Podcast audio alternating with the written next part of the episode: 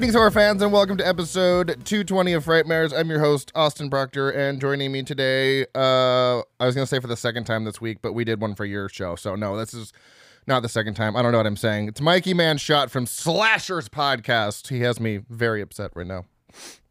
Hi, everyone. Go. Next topic. Next topic. Just sitting here I'm waiting late. 17 That's minutes. Austin's mad. What? I said, I'm late. That's why Austin's mad, everybody. It's fine. Oh, oh, I am recording. Oh, good. Oh, God, I thought I wasn't. Oh my God. Oh, my God. Is your microphone lower, sir? No. Oh, okay. Is that better? Oh, oh, there we go. Oh, I also had mine low too. We Wow. are talking about body bags today. John Carpenter slash Tobe Hooper movie from the '90s. Um, ooh, oh my, I'm gassy. Excuse me. Uh, it is an anthology movie. It is a movie that I feel doesn't get talked about enough. That's why we're doing it. Even though next month we're do or ne- next month, next year we're doing an entire John Carpenter month. But I mean, he's got plenty of movies, so everyone can chill. Um, what's going on, Mikey? Nothing. I um have been a busy beaver doing Oh. short films, trying to do my own channel shit, reading, Ooh. writing, um, you know, slaying. taking my daughter to uh tumbling classes. So it's been a very busy past couple of weeks for me. Sounds like it. Yeah. Sounds like. But- oh God, I'm getting a pimple. Oh God. Ew, Ugh. gross. Maybe it's a spider bite. Hint, hint. Ah, to what no! we're, releasing on Monday. no, no. Oh my Um, God.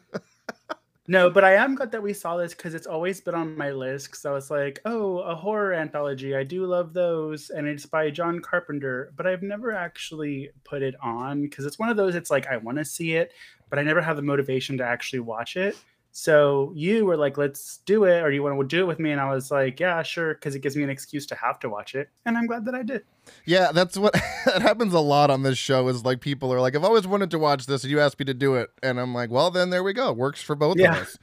So uh, yeah, but I feel it's a very just underappreciated, not talked about film, especially the fact that a it is an anthology, and b it's directed by John Carpenter and Tobe Hooper, which is such a weird mashup, but it obviously works. For, I mean, it works for me.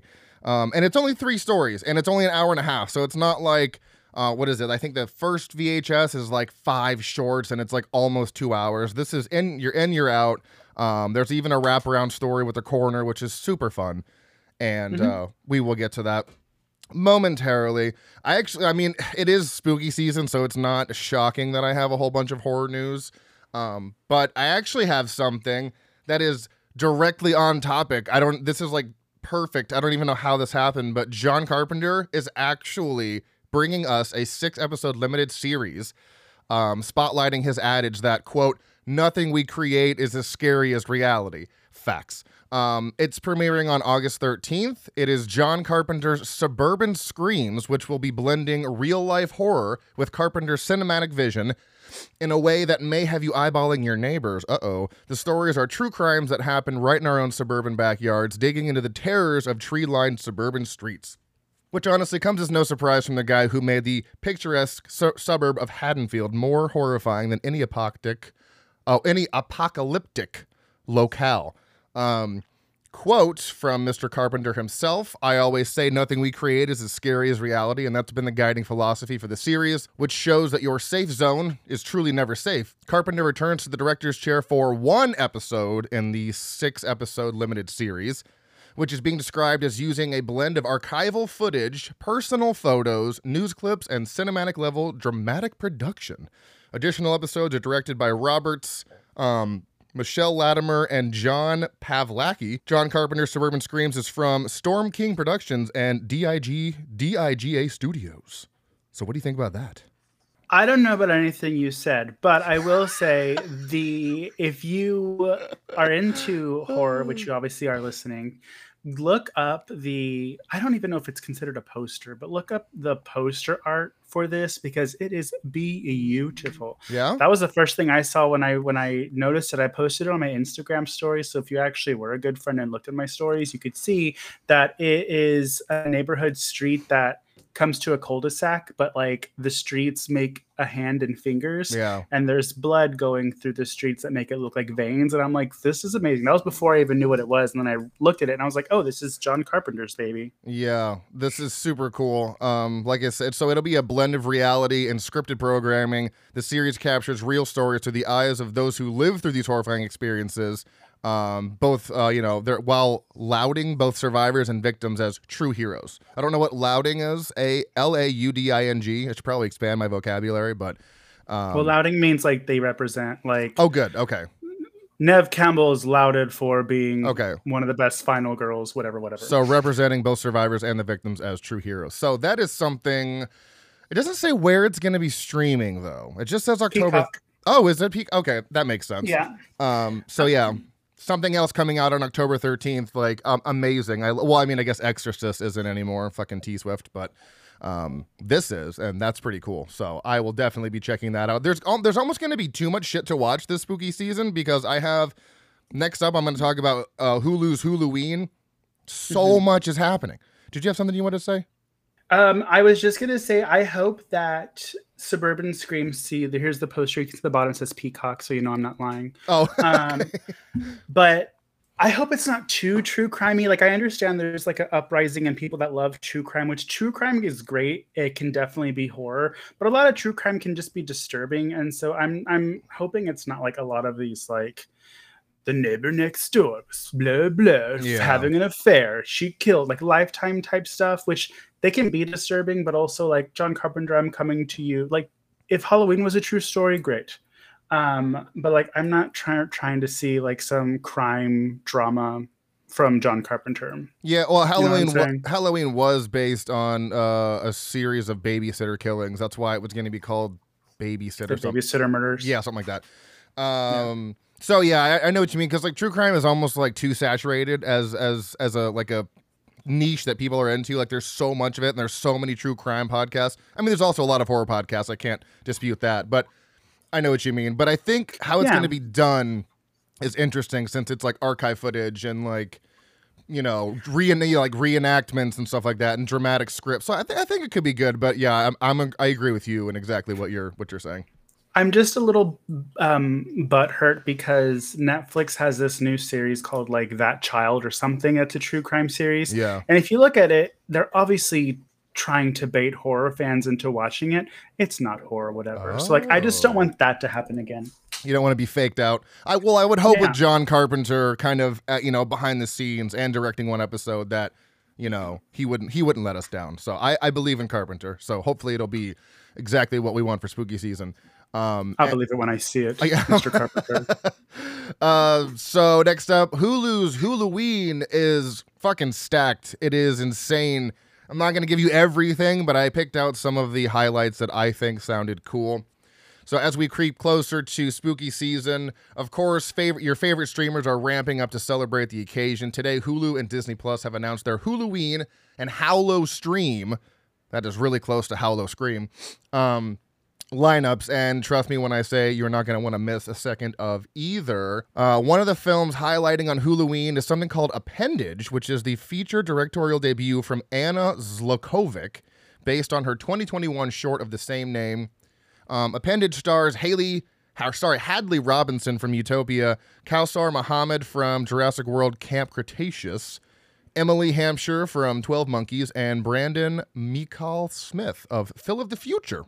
The deliciously gloopy sounding synopsis reads as followed. I like that word. I don't think I've ever heard gloopy before. Um, Hannah, a young fashion designer, seems fine on the surface, but secretly struggles with debilitating self doubt.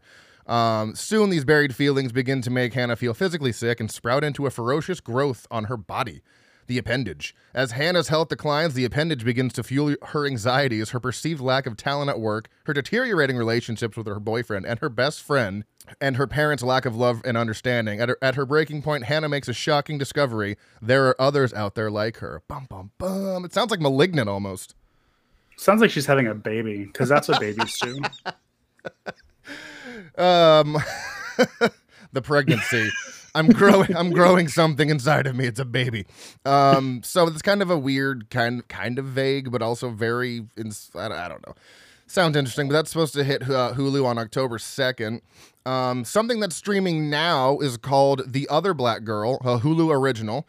Nella, an editorial assistant, is tired of being the only black girl at her company, so she's excited when Hazel is hired. But as Hazel's star begins to rise, Nella spirals out and discovers something sinister is going on at the company.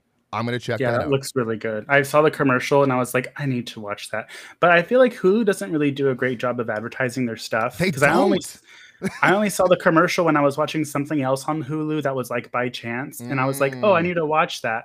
And then I totally forgot about it until I signed on to Hulu the other day, and I was like, oh shit, that that show's out. I think it's a series, yeah, um, and it looks Um, really good. yeah. It says Hulu original, so I don't know if it's a show or a series, but yeah, that either way, I that think sounds it's pretty a good. Um, then next up we have FX's American Horror Story Delicate Part One, September twenty first on Hulu. Um, so in this, after failed multiple attempts of IVF, actress Anna Victoria Alcott wants nothing more than to start a family. As the buzz around her recent film grows, she fears that something may be targeting her in pursuit of her motherhood. The series features an all-star ca- uh, cast including Emma Roberts, Kim Kardashian, Cara Della. Ah, Cara Delevingne, Matt Czuchry, Billie Lourd, uh, Denis O'Hare, Leslie Grossman, and Michaela Jai Rodriguez. I'm sorry, I don't, I, I just, I don't fucking care about Kim Kardashian. Why does she have to be in the show? God. why not?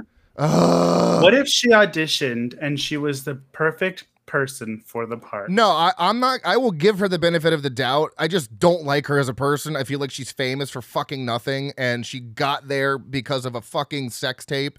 So I don't know. Wow. Drag her and my lifestyle, apparently. Jeez.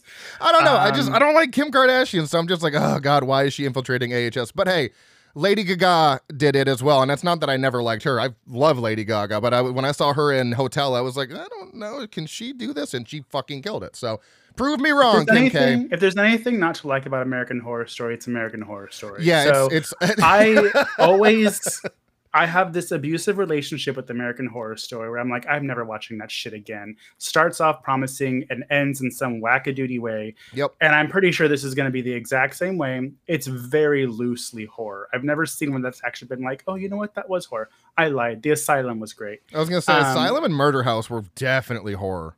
Mm, Murder House was, eh. Um, but people are just on this anti Kim Kardashian train. I'm like, there's worse things in American Horror Story than Kim Kardashian. Oh, I like know. Ryan Murphy. Um, Who's Ryan Murphy? the oh my god, the guy who makes the show. Oh, Anyways, uh, Oh. Goosebumps is coming out. Uh, speaking of Halloween, Oh, you're just gonna jump six things ahead of me. All right, I see how it is. Um, no, you're fine. That's fine. Yeah, Goosebumps is coming out. That is October 13th, and that is on Disney Plus and Hulu. Mm, Um, then we have No One Will Save You. I've already mentioned this one pr- previously, so I'm not going to go into it. But it stars Kaitlyn Dever, and it's like some alien sci-fi horror thing. Uh, then we have Stephen King's Rose Red, which is great because it's not anywhere currently, and it's like forty dollars for the DVD. So that's coming on October 1st. Oh, also, No One Will Save You is coming September 22nd. Um, we've got something called Fright Krewe, and Crew is spelled K R E W E. I don't know what that means, but season season one. So it's uh you know it's a TV show. It's a Hulu original. October second. An ancient prophecy and a voodoo queen put mit- put misfit teens in charge of saving New Orleans from the biggest demonic threat it's faced in almost two centuries. Kim Uh, Kardashian. but honestly, saving the world. but honestly, saving the world might be easier than becoming friends. Um, That's cute. that would be hilarious. Uh, no, like I said, like I said, I, I don't I don't doubt she can do it. I'm I'm just I'm you know, but you're right. The whole America after season five is when I just started like I liked Murder House, I liked um Asylum, I liked Coven, Freak Show was eh, Hotel was great, and then season six it just I just You I- know what I hope for Kim Kardashian? What? I hope she pulls out a Paris Hilton in the House of Wax. Where everyone hated Paris Hilton, but like that death in House of Wax, people are like, all right. I like Uh, Paris Hilton in that movie too. I don't know what everyone hates about her. I thought she was great, but she did have a good. Well, I think I think she's definitely a lot more likable now, but Yeah. back then she was a little more insufferable when it comes to like adults That's being like, true. wow. That's very true. So I think that's what it was. But I Uh, loved her in, in House of Wax. Yeah, me and Gabby are gonna do a double feature of House of Wax and Tourist Trap because she's never seen Tourist Trap and they they vibe very similarly. Uh, Oh, nice. We love House of Wax in this house. I even have a poster of it right there. Um, yeah, so Haunted Mansion 2023 is coming out October 4th. The Boogeyman, finally I can watch it. Um, October 5th. Oh, Haunted Mansion will be on Disney Plus. Boogeyman will be on Hulu October 5th. Um, and then something called Both great movies, by the way. both great. Oh well, yeah, I've, yeah, I have to still see Boogeyman, but yeah, I loved Haunted Mansion. Haunted Mansion was great. Um, Mhm. another Hulu original, something called Undead Unluck season one. So they're putting out a whole bunch of spooky shit. What happens when an unlucky girl meets an undead guy? Pure chaos. Tired of an inadvertently killing people with her special ability, Unluck, Fuko Izumo sets out to end it all, but when she meets Andy, a man who longs for death but can't die, she finds a reason to live, and he finds someone capable of giving him the death he's been longing for. That sounds fucking so sweet. Just gonna say. How romantic. How romantic. Uh, then something called The Mill, to Hulu original. I think this is a movie. October 9th, a uh, successful businesswoman played by Lil Rel Howery wakes up beside an ancient grist mill situated in the center of an open air prison cell with no idea how he got there. Forced to work as a beast of burden to stay alive, he must find a way to escape before the birth of his child. The stakes sound extremely high in this. Oh my god, it also sounds very Saw esque. Uh, Goosebumps, uh, October 13th. That's on Disney Plus and Hulu. And then we have the thing I've been waiting for since I heard about it, Slaughterhouse, on October 15th to Hulu. I'm so excited. I cannot wait to watch this movie. It even has like a 3.2 on Letterboxd. Like it has great reviews. I've seen the trailer. It's out. It looks utterly ridiculous. Um, but I am so excited to watch Slaughterhouse. If I can do an episode on it, I'm going to try to figure out how to do that. Let's see, Slaughterhouse. Okay, 3.0. So it went down a little bit, but still. I expected that to have like a 1.8 or something like that. So I mean, I'm not trying to give away your themes or anything, but you could do it for uh, October. oh, October. No. hmm Well, you know, October October slash Tober, so I can't do that. Yeah. Well, what do you think a sloth? sloth tober to do? Sloth- No, sloths have huge claws and they slash. I That's get- probably how he's gonna kill people. I guess if it is, it might be okay. We can might we might be able to work that in uh for slash Special bonus episode. I might have to do that. Okay. Slothtober. Mike Tyson presents Slothtober. Okay, we got to get Michael or Michael. Jesus Christ, we got to get what, what? Who did you just say? Mike, Mike Tyson. Oh my god, losing my mind. You make me laugh so hard. I, all the oxygen just goes out of my body, and I can't think. yeah, I'm sure that's all the blood's going.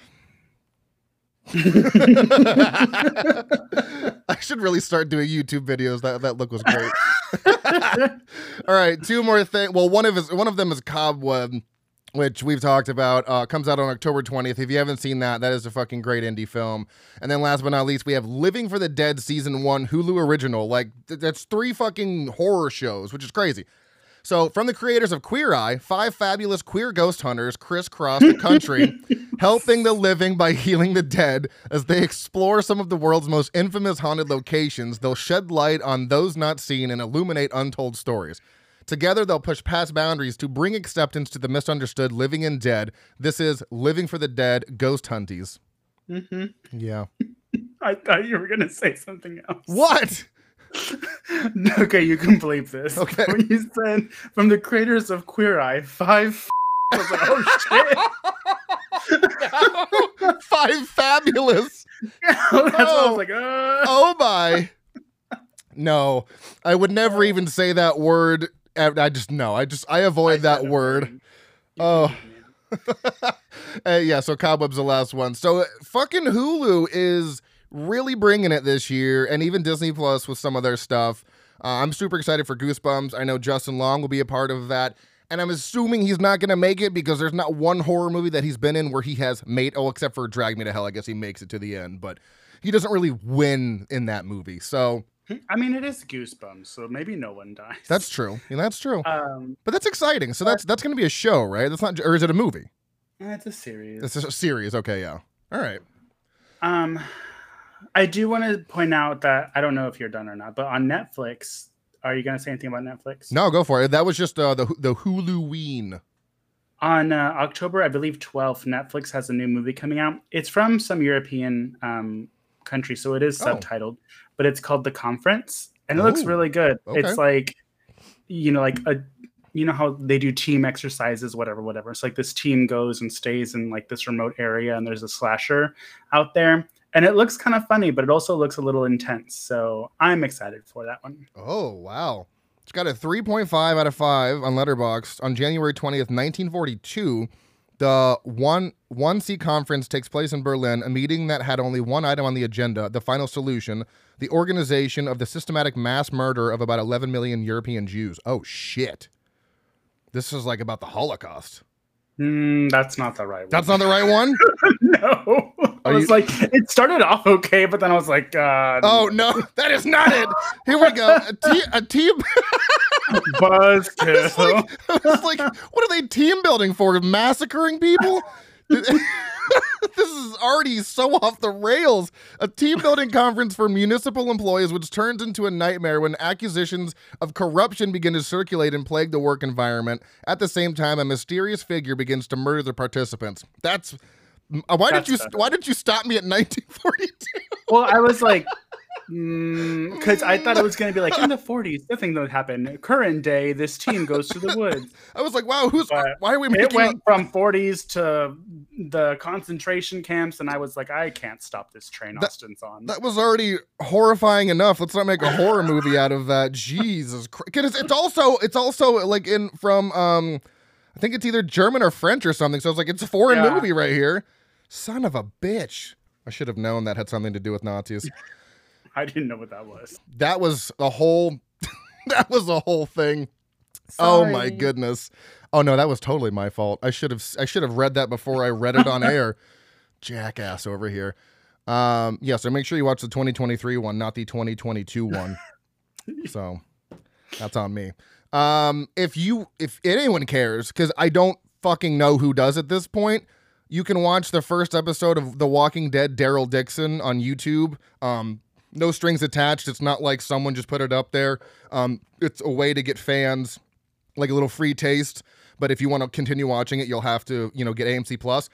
Like, h- how many fucking Walking Dead shows are we gonna have? Because they're not only doing this one, they're also doing another one with, uh, yeah, Walking Dead Dead City that is gonna feature Andrew Lincoln as Rick Grimes and Danai uh, Guri- Gurira as uh, Michonne. How much more Walking Dead do we fucking need? We already had 11 seasons of the first one. That was like six too many. And this one involves Daryl arriving in France and he sets off a violent chain of events that inadvertently puts a young boy at the heart of a growing religious movement in danger. And then Daryl agrees to shepherd the boy to safety in exchange for returning to America. When, when the fuck did he? Ha, what? What's happening in the Walking Dead universe? How the fuck is he in? I don't. I just. I don't care. I don't care. Why do we have this much Walking Dead? Only saw the first season, and that was enough. And That's what a lot of people I- said. There's so many Walking Dead spin-offs that It's 'cause I- ridiculous. I, bought like a digital antenna so I could watch like the news and stuff without having to buy cable. There's a whole channel called the Walking Dead Universe, and Oh my God. TV froze on it, and I was very upset because if I turned on the TV, that's all I could watch for a while. um, luckily, I learned how to reset my TV and got that shit off my TV real quick. Yeah, I, I just uh, it's, everyone I talked to is like I pretty much stopped after season or season seven, like episode one. I'm like that's where I or I stopped on episode two because I just I couldn't fucking do it anymore. And then it went on Yeah. for four or seven, eight, nine, ten, eleven, and then it did season seven and four more. I, I like obviously people are watching. They wouldn't be making all of these if they weren't. I just it's so oversaturated at this point. Can we just let this franchise die and be done with? Well, see, like the, it wouldn't even be that bad if like you let a season end, give us a cool off period, Yeah. and then be like, oh, by the way, this is a spinoff coming out next year. They were coming out as Walking Dead is still going, isn't it? Walking so the the Walking Dead is is done. It had 11 seasons and it's over. But, But, like some like- of the spinoffs were coming out towards the end. Oh, yeah. before it was over. So it's like, stop. Fear the Walking like- Dead has is already on like season 4, I think.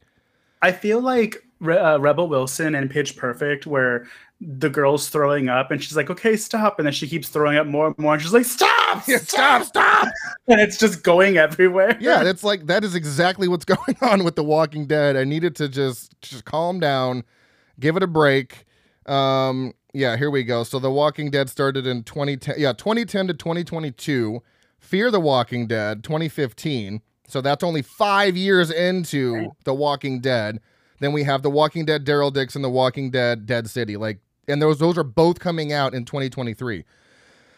Holy shit, it's so much. I don't fucking get it. And there's um 177 Jesus Christ, 177 episodes of The Walking Dead already. And there's 113 of Fear the Walking Dead. Like It's just so stupid because like there's that guy that everybody hated. I don't want to give away spoilers, but like now in these news shows, that guy's a good character. yeah, I'm like you. ugh, what happened there? Bad just guy stop. turned good. Just you cut it out.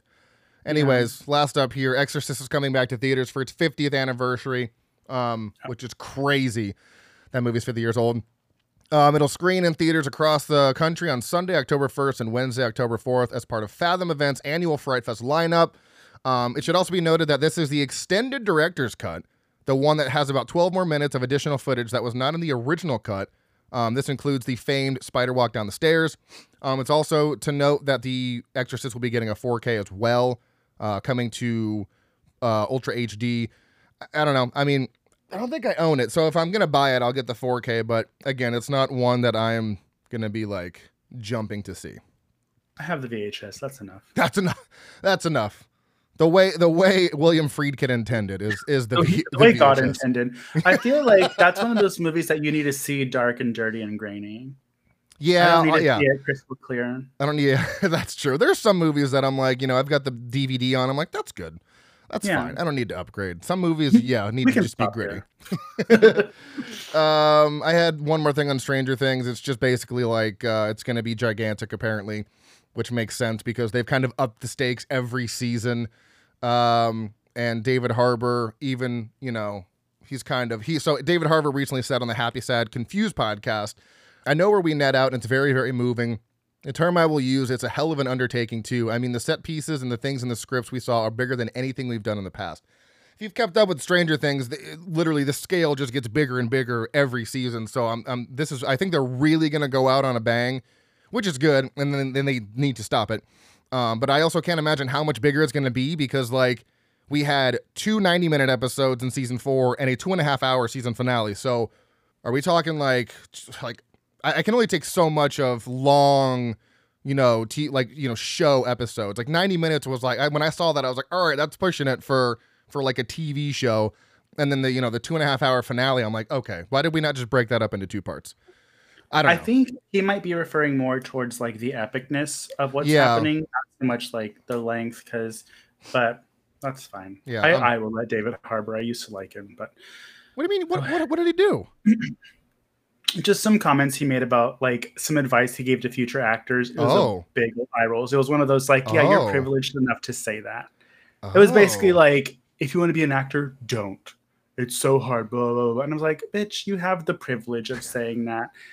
I will decide for myself if I want to deal with those circumstances or not. So every- interesting. I there's so many actors that are like super rich, famous, and Yeah. they're like, my best advice is don't do it. It's so terrible. It's like suck my dick.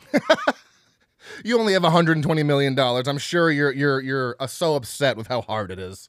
Aw, go buy an island and be sad over there. Right.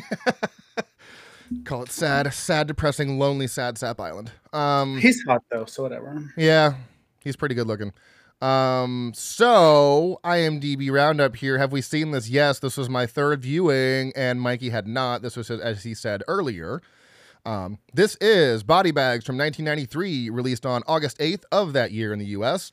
It's rated R, but it's also listed as a TV movie, so I'm very confused on that because I didn't think TV movies could be rated R. So I don't know how that If works. If anything, it would have been released on HBO or Showtime, nothing else. Yeah, maybe that's what it was because when I it says it says rated R on IMDb and then TV movie, so I'm like I thought those were usually Yeah, like, because there's nudity in it. So yeah, and I was like, and there's severe violence and gore, so I was like, wouldn't this not be TVMA? I don't know. So it was also the '90s. They maybe did some shit differently back then. Who knows? Um, so it is rated R for sexual for sexuality and horror violence. There's moderate sex and nudity, severe violence and gore, mild profanity, um, no alcohol, drugs, or smoking, and moderate frightening and intense scenes. Coming in at a brisk hour and 34 minutes, this is a comedy horror sci-fi. directed by two, oh, three people John Carpenter, who did the gas station and the hair segments. Because um, there's three segments, and then Tobe Hooper did the eye, and then there's also a, a credit for a man named Larry Sulkis, which I always find an uncredited credit as as hilarious because like technically you're credited, but it says uncredited, so you're just they're not like credited in the movie, I guess. Um, he only did four other things which I did not recognize. Um, we have written by Billy Brown, who did 55 episodes of Go- of the Goosebumps show from the 90s. So that's also funny that I, we mentioned Goosebumps earlier. Um, then cool. he also did R.L. Stine's The Haunting Tour and R.L. Stine's Monsterville Cabinet of Souls, which I've not seen. The Haunting Tour or The Haunting Hour? The Haunting Tour. Oh, hmm, hmm. never heard of that. Yeah. I was like, did he just mispronounce hour? Because there's Haunting Hour. I like that one, uh, but maybe I did. Maybe. Oh, I... is this your notes? Oh yeah, you probably fucked it up. let's let's check the track record of how many times I fucked up spelling something. Um, every roll time. the tapes. Roll the tapes. Yeah, roll roll the last 219 episodes. Billy Brown. That's not you. Let me make sure I'm doing this right. I don't even know yeah. where the fuck. There it is. Bobby Millie Brown. it is the haunting hour. Damn it. oh, I knew it. I love that movie. Thank you, Mike. Oh shit. Oh god. My computer's what? gonna die. Hold on. Uh oh. no surprise. I come here on time, fully ready to record, and he drops the ball. And now I have to sit here. It's been 14 minutes and I'm here trying to keep the audience entertained. Not even my audience, mind you, Austin's audience. Trying to get you guys to be engaged and entertained while Austin goes. He's probably also just, you know, taking a break, having a little. Oh, here he is. okay. I don't know why. Hi. Hi. Probably said so many nice things about me. Um, so the the the haunting hour or the yeah the haunting hour, not tour. Uh, we also have written by Dan Angel, who did the same exact things as Billy Brown. I think they were probably like writing partners. Makes sense. Hmm. oh probably gay. That's it, Mikey. Probably boning each other. Uh, while writing the script. Uh, produced by three people mm-hmm. Dan Angel, John Carpenter, and Sandy King. Um, don't really need to tell you what John Carpenter has done at this point. But uh, Sandy King did produce a lot of Carpenter's flicks from the 80s, which is cool. Oh my god, I'm out of breath from running around the house. Good god, I need to work out more.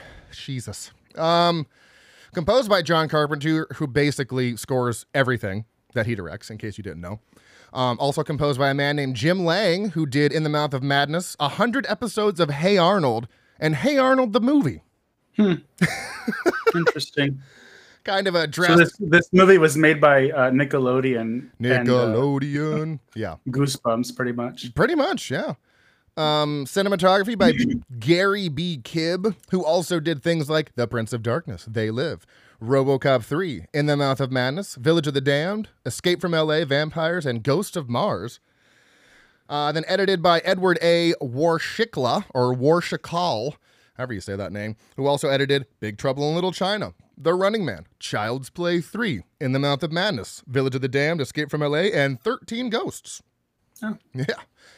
Uh, starring, we, we've got a lot of people that star in this movie, so I'm going to get through this as quickly as I can.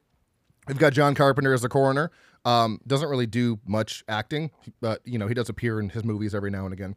Uh, Tom Arnold also in this very briefly as the morgue worker number one, and then Tobe Hooper as uh, morgue worker number two. We've got Robert Carradine as Bill from the gas station segment, who was also in Revenge of the Nerds as Lewis. Then we have Alex Datcher as Anne, who's also in the gas station. Um, done a decent amount, but nothing I recognize. But her top credit is for Passenger 57 as Marty Slayton. Don't know what that is. Um, it's also to note that Wes Craven does show up um, as the pasty face man, and Sam Raimi plays Dead Bill. So that's fun. There's a lot of directors in this movie, which is great. Um, going to the second segment, which is hair, we have a man named Stacy Keach. Oh, Sorry, go ahead. No, you're fine. Stacy Keach as Richard Coberts. Uh, this man has over 200 acting credits. He fucking works. Uh, his number one credit being Escape from LA as Commander Malloy, but I know him from Road Games as Pat Quid and season one of Prison Break and like se- like three episodes of season two as uh, Warden Henry Pope. It was the first time I saw him. If you haven't seen Prison Break, great show. Uh, we've got David Warner as Dr. Locke. Also has like over 200 acting credits. He's in the hair segment. He was also in Titanic as Spicer Lovejoy, which is a fucking sick name. I like that name. Then we have Sheena Easton as Megan, who is primarily a Scottish singer and is, or sorry, and was the first and still the only artist to have five records on five major Billboard charts. So you fucking go, girl. Hasn't really done much else in the movie business, but she has done a lot of TV series. And then we have Mark fucking Hamill as Brent Matthews. I, I shouldn't really have to explain who he is, but in case you don't know, he played Luke Skywalker in the Star Wars saga. He's also done a ton of voice acting work and was even Chucky in the uh, Child's Play remake. And then we have Twiggy as Kathy Matthews, uh, who was also in the I segment, who was also in The Boyfriend as Polly. Could not get a budget on this because it was a TV movie and could not get a worldwide box office gross for the same reason. Um, this movie was filmed in Pearl Blossom, Newhall, um, Los Angeles, and Santa Clarita, Santa Clarita, California. Let me tell you how many ways you can watch this because you can watch this on AMC Plus, Freevee, Peacock, Pluto TV, Shout Factory TV, the Roku channel, and Tubi, or just buy the Scream Factory Blu-ray.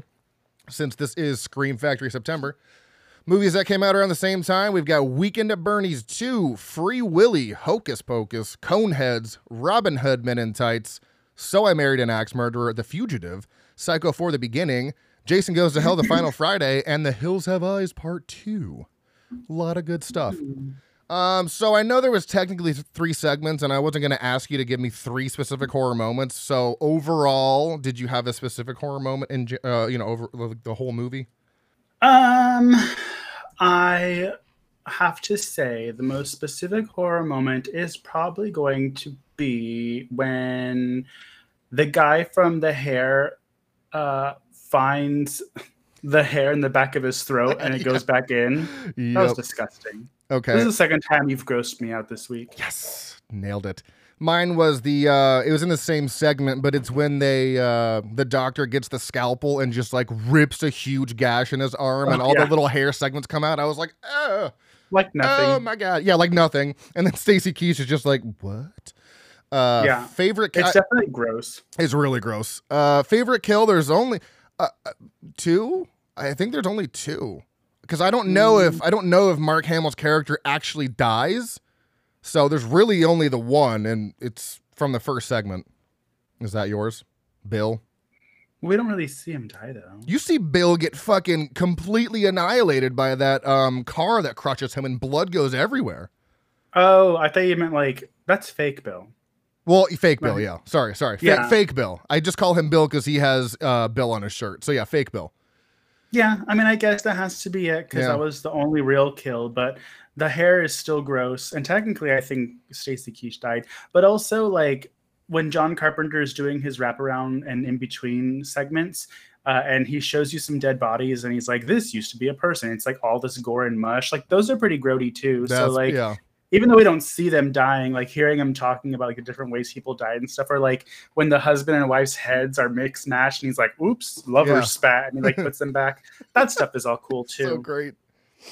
Uh, did you have a favorite character? Uh, John Carpenter. Yeah, the coroner. Yeah, that's mine as well. Yeah. And he's fucking hilarious. And uh, which I, I, it's I, also. Oh, go ahead. I was just gonna say, I, I just wish he did more acting because he was fucking hilarious.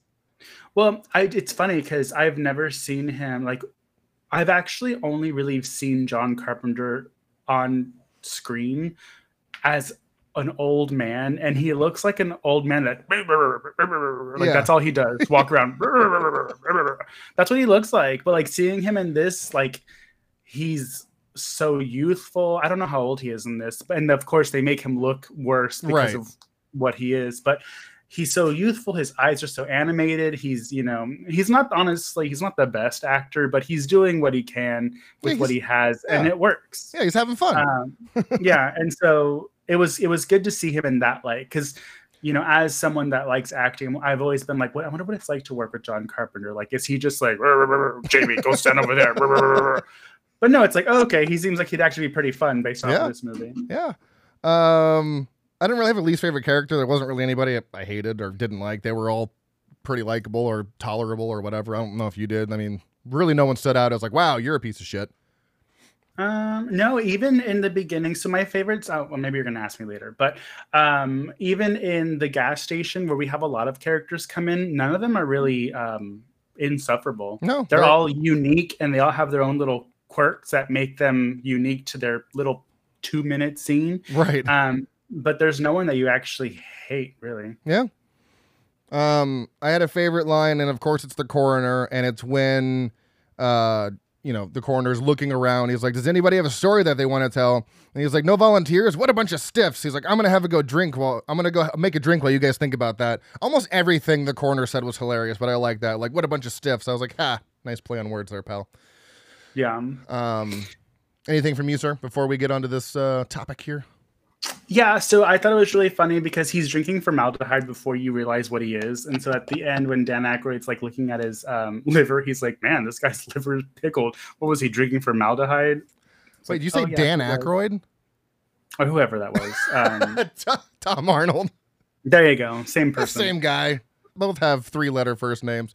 Uh, three so uh, IMDb summary: three short stories in the horror genre. The first about a serial killer, the second about a hair transplant gone wrong, and the third about a baseball player. And uh, so we are introduced to the coroner right off the bat. Very wacky, very goofy, quick-witted guy, drinking formaldehyde, and he's like searching around the toe tags for the bodies, and he's like, "Natural causes boring, natural causes boring," and then he comes across a body bag, and he's like um, if it's like murder or suicide or a super like messy accident, they put him in these body bags. And he says this one was found on a lonely stretch of highway, miles away from the nearest town in pitch black. And how they do the transition's really cool because they pan down on the body bag, and then we pan down to a gas station in pitch black. It's a very smooth transition. And um, I think my biggest issue with this, what also also was the '90s, but nowadays, because I even worked at a gas station overnight, they would never let a woman work overnight alone. Never. That's like very rare occurrence. And that's what Anne is there to do. She's there to do the overnight shift at the gas station and to take over for the only other person. And it's such a tiny little gas station. It's like a little box, um, which is so sad. I would be so bored in that little box. Um, but hmm. she seems to be whatever, and she takes over for fake Bill. But we don't know that at this point in time. We just know his name says Bill, and um, he's the guy on shift. And I think this one is super for like a sla- like a you know like 20 minute slasher i feel like it's extremely original because you know you get a whole bunch of you get a montage of all these different characters coming through. You have wes craven showing up as the creepy guy wanting a pack of cigarettes. You have that um, guy who forgets his credit card and then you know goes off. And then you have the crazy weird couple that are all laughing and giggling and uh, then the homeless man of course. I love when um, the homeless man comes to get the Buck key. Flowers. Fuck flowers.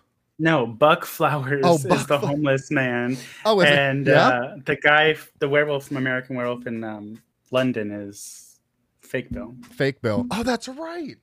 Um, yeah. So uh, when uh, the homeless guy pops out of nowhere to get, I thought he was gonna be not the killer, but I thought he was gonna try to do something to Anne. He asks for the uh, key to the bathroom, so she has to go get it because she locks herself out of the little box and uh, she gives them the key and then the couple comes up and she's like could you go check on that homeless guy in the bathroom? He's kind of weird. And he's like oh he like tucks in his shirt. He's like oh yeah i got you. I was like that would be me. I'd be like i got you little lady. Whatever you need i'm here to help. And then the homeless well that's guy- the thing is like because in these days that guy would have been a douche oh yeah. like would have been would have been like hitting on her behind his wife's back and stuff. So it's nice to see, even though he probably was a little bit of a of a crass person, he was down to help. He's like, Yeah, I'll go check, whatever. And he even talks about like having to pee around the guy's head.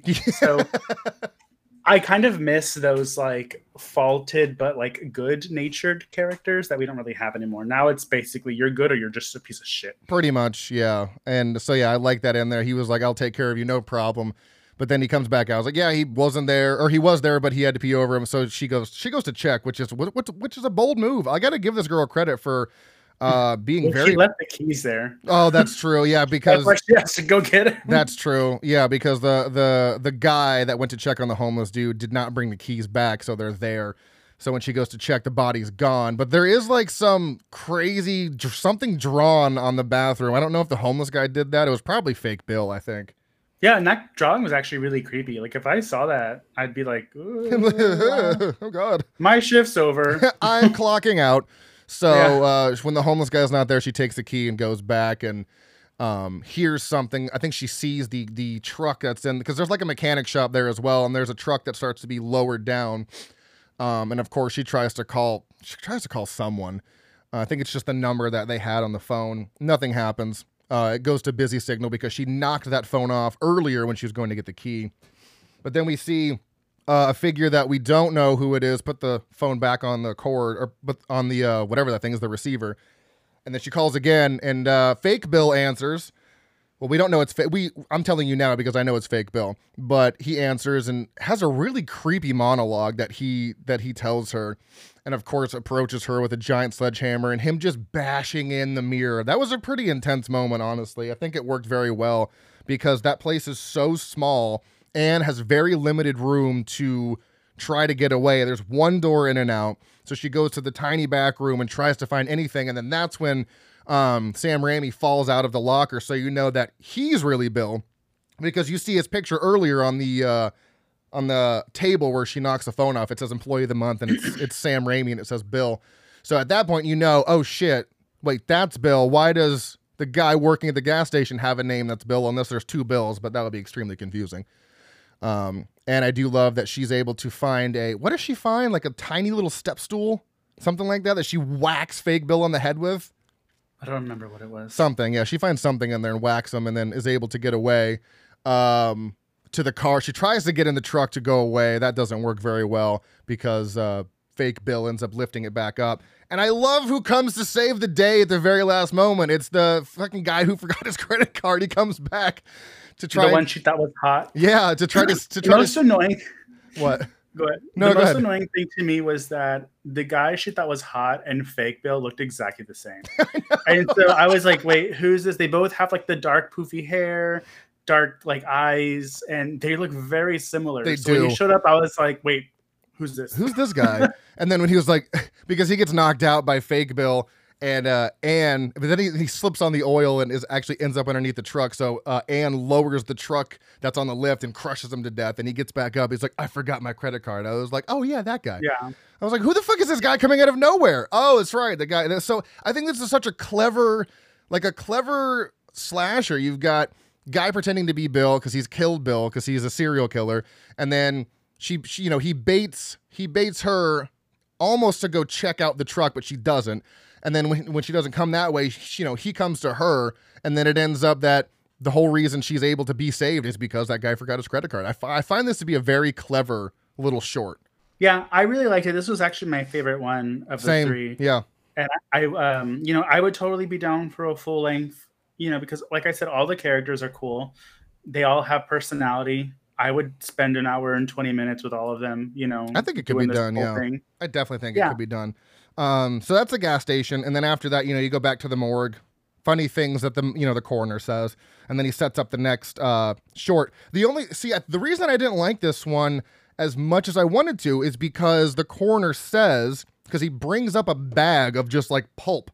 And he's Yeah. like, believe it or not, this is a human being. Poor guy fell off of a high rise onto the top of a car, which swerved in front of a train and was dragged 900 yards under the engine. And I'm like, oh shit and that's when we're we go to the segment which is the hair so i thought we were going to see that and then when we don't see that when it just ends with him sitting there i was like well i wanted to see the crazy thing so i was like i kind of felt like i was led on to you know i might see something crazy and then we don't so i was kind of upset with that but the hair is another extremely I'd say this is probably one of the most unique sh- like shorts out there, especially for the Yeah. '90s, because it's about a guy you know who's who's balding. Stacy Keach is balding, and he's extremely upset about it, and him and Megan fight about it all the time, which I find hilarious because she tells him initially she's like, "I don't care," and then when he gets all the hair, she's like, "I know I said I didn't care, but I love this." I'm like, "So you're a liar, basically," um, which I No, find- no. she's, well, then what is she then? If she didn't care, but she's saying how much she loves it now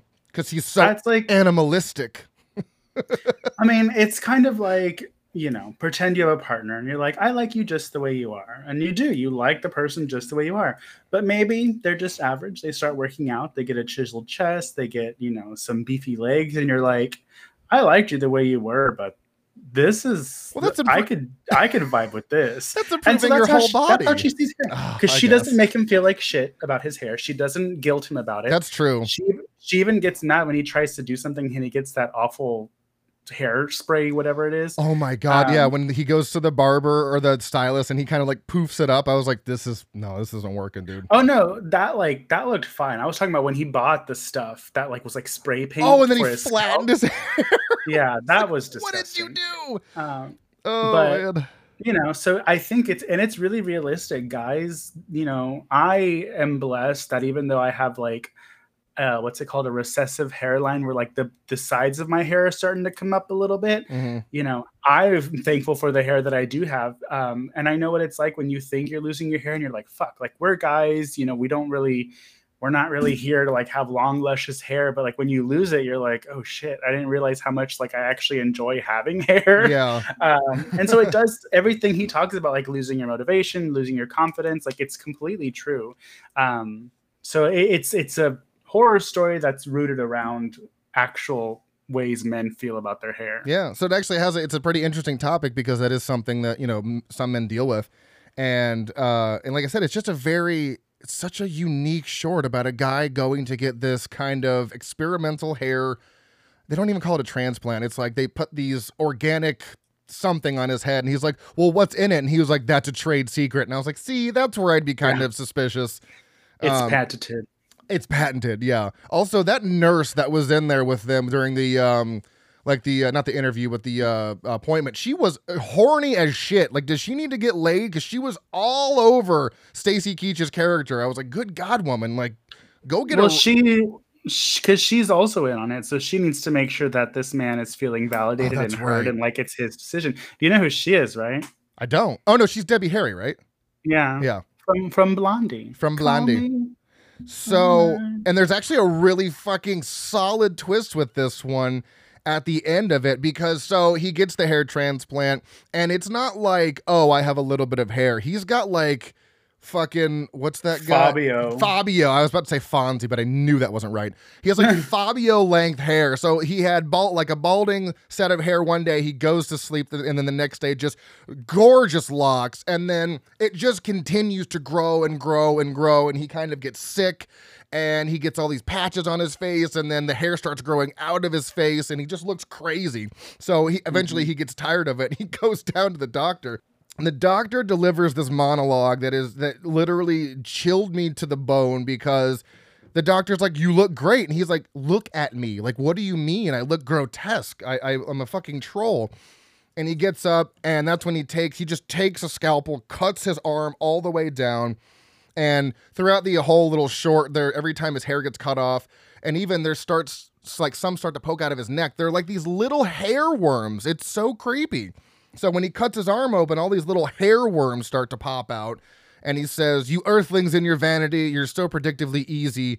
Uh, he said, You know what was difficult? When we arrived on your planet, we were tiny organisms. Then we discovered that your brains are the only food on which we can thrive. The question was one of access, and we seem to have found the answer.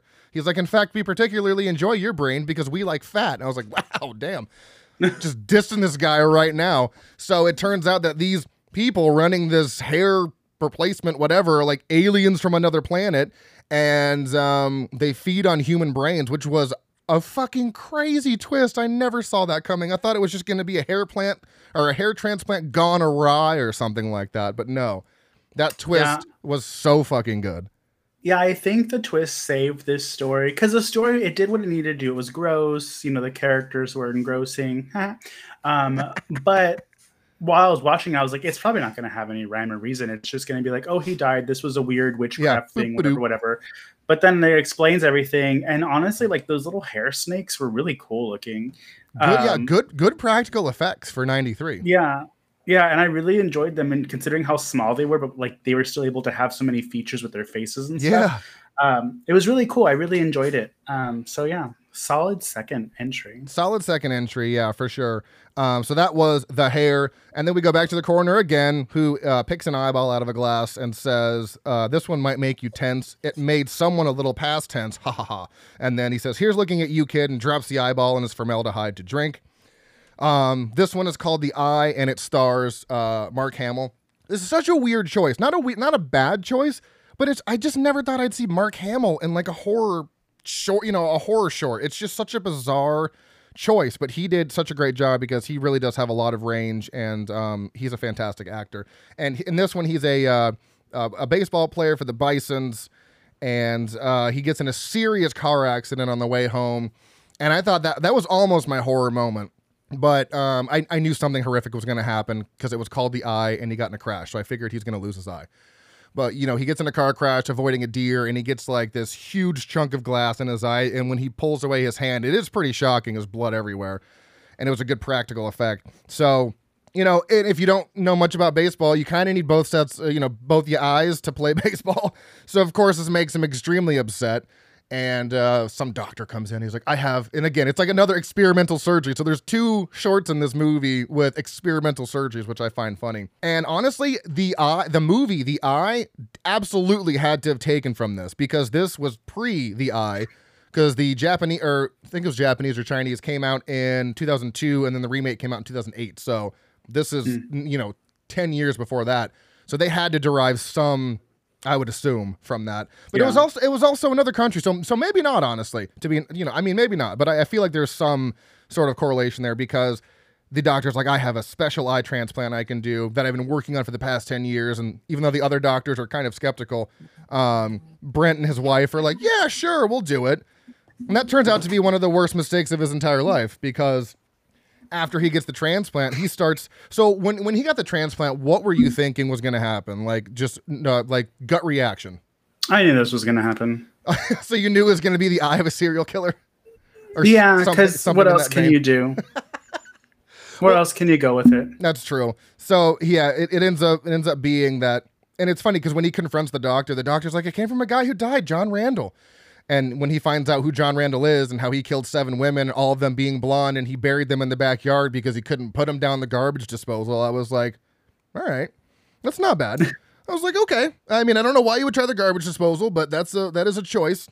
But I did like all the flashes that he got because you know, you know, Brent uh, sees the girl in the backyard. He sees the arm in the garbage disposal. And is it just me, or does any time a person stick their arm in a garbage disposal, in a movie, like I'm just bracing for them to lose that. Yeah. Oh my God. He put his hand in there to make sure that what he put down there was there. And by the way, he put eggs and bacon down to garbage disposal. What what psychopath is a wasting that and also not just throwing that in the trash? Do you put eggs and bacon down your disposal? No, I mean maybe like little crumbs that are left on the plate, but not, not, a whole a, meal. Because y'all y'all can break garbage disposals just so you know, and they're not cheap to fix. They're not so uh, yeah, so essentially he got the eye of a serial killer and it is kind of taking over him. And the scene at the end when he's got his wife, like he ties his wife's hair around like the table leg, which I was like, just undo it, but whatever. Um, his acting is so yeah, she did. His acting is so great. He's completely unhinged. This eye is like taking over his body, and he starts talking as like we in reference to him and John Randall. He's like, we don't like that, or we like this, and he just comes becomes completely unhinged. And what comes in to save the day? The Bible. Mm-hmm. Bible comes in to save the day, and uh, because I, they were a religious family, and she's when when Brent's going crazy, she's just like, look at you know, use the word, look at the Bible, and I think he reads something about some it's something about an eye and casting it out if it betrays you or something like that. And I was like, that was actually pretty. Oh no, Austin. What was it? I'm sorry, I didn't write it down. so it wasn't that it wasn't the Bible. It was that she he thought he was John Randall. She was like, "You're not John Randall. Look at this Bible. I gave it to you because it said to oh, whatever your name oh, is from oh. his wife." And then it lands on that page at the end, which was like Thank the, you. the the what are they called? Not lyric, but the verse that tied everything together. I forgot what it's called. It's been a while since I've been to church. yeah, but it's something about casting your eye out. If I don't know, uh, so I thought that was a pretty. And there's blood splattered all over the pages too. So that was a pretty. Yeah. And because you know he he eventually stabs himself in the eye with gardening shears or something like that, like the little gar- prune, yeah. like a pruner. Great practical effect again, by the way. And so I, I, don't very, know. Very May. What? Yeah, right in this. Very May. Oh yeah, that's right. very May. Uh, so that was a really good one as well. Uh, if you had to pick out of all, well, we said gas station was your favorite. All right, so second favorite. The second one. Okay, so they just the hair. Okay, so honestly, the eye is just tonally different. Yeah. Um, it, I it wasn't terrible, but I found myself like being like, okay, let's hurry this one up a little bit. Okay. Um, and maybe it is because it was directed by Tobe Hooper, not John Carpenter, but it was just more serious than the first two. And I wish it would have opened with this one and ended with Gas Station because that would have been a great end on a high note. yeah, that's true. Um, The only thing I really enjoyed about this one was well, I don't even know if it's Mark Hamill naked or if it's a spotty double, but He, yeah, um, I don't know if it is, but they show his butt. The only reason why I'm like it might be a body double is because like he kept hiding his face in the pillow, and I was like, mm, you see butt and back balls. Yeah, you do. I was like, whoa, this is a TV movie? What was going on in the 90s? Holy shit. HBO After Dark. Yeah. So, uh, yeah, I, I have to agree. I'd say gas station hair, and then so it's not like they get worse. It's just you know, I, I if they just would have swapped the eye, It's the tones. yeah, if they would have swapped the eye for the gas station, I think it would have worked better overall. But at least you have the coroner in there to keep you, you know, entertained. Because even at the end of the movie, when we go back to the coroner, he hears the two morgue workers coming. He's like, "Oh, gotta go," and takes off his scrubs and then lays down in a body bag and zips it closed. And I was like, "Oh, that's a fun way to end that." And then the coroner, you know, the morgue workers come down and uh, start Yeah. start working on him. And Um, the cool thing is, you don't really know he's dead, but you know something's wrong with him because Oh, yeah. this whole time, like, why does he look like that? Yeah, why did And then it-? I didn't realize until the very end. I was like, oh, he's a dead person. That's why. Because then he gets in the body bag, and the actual uh, coroners come in. It was so great because yeah, once he takes off his scrubs, you see a huge thing on this side, and I was like, oh, so he's he's just been yeah, because I was like, what's this guy's deal? He's drinking formaldehyde, so I know you can't really be alive. So the wraparound definitely is a lot of fun, and I think it holds everything together. But the, my really my only complaint is just switching those two, the first and the third, because the hair was fine in the middle. Just keep that one there because it was Yeah. so wild. Um, do you need to run? Uh, two minutes. Two minutes. Okay. Well, I'm gonna. I was gonna say. Um, I know we're not gonna have time for uh for um, fucking funny reviews today.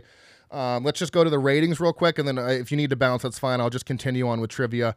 Um, sorry.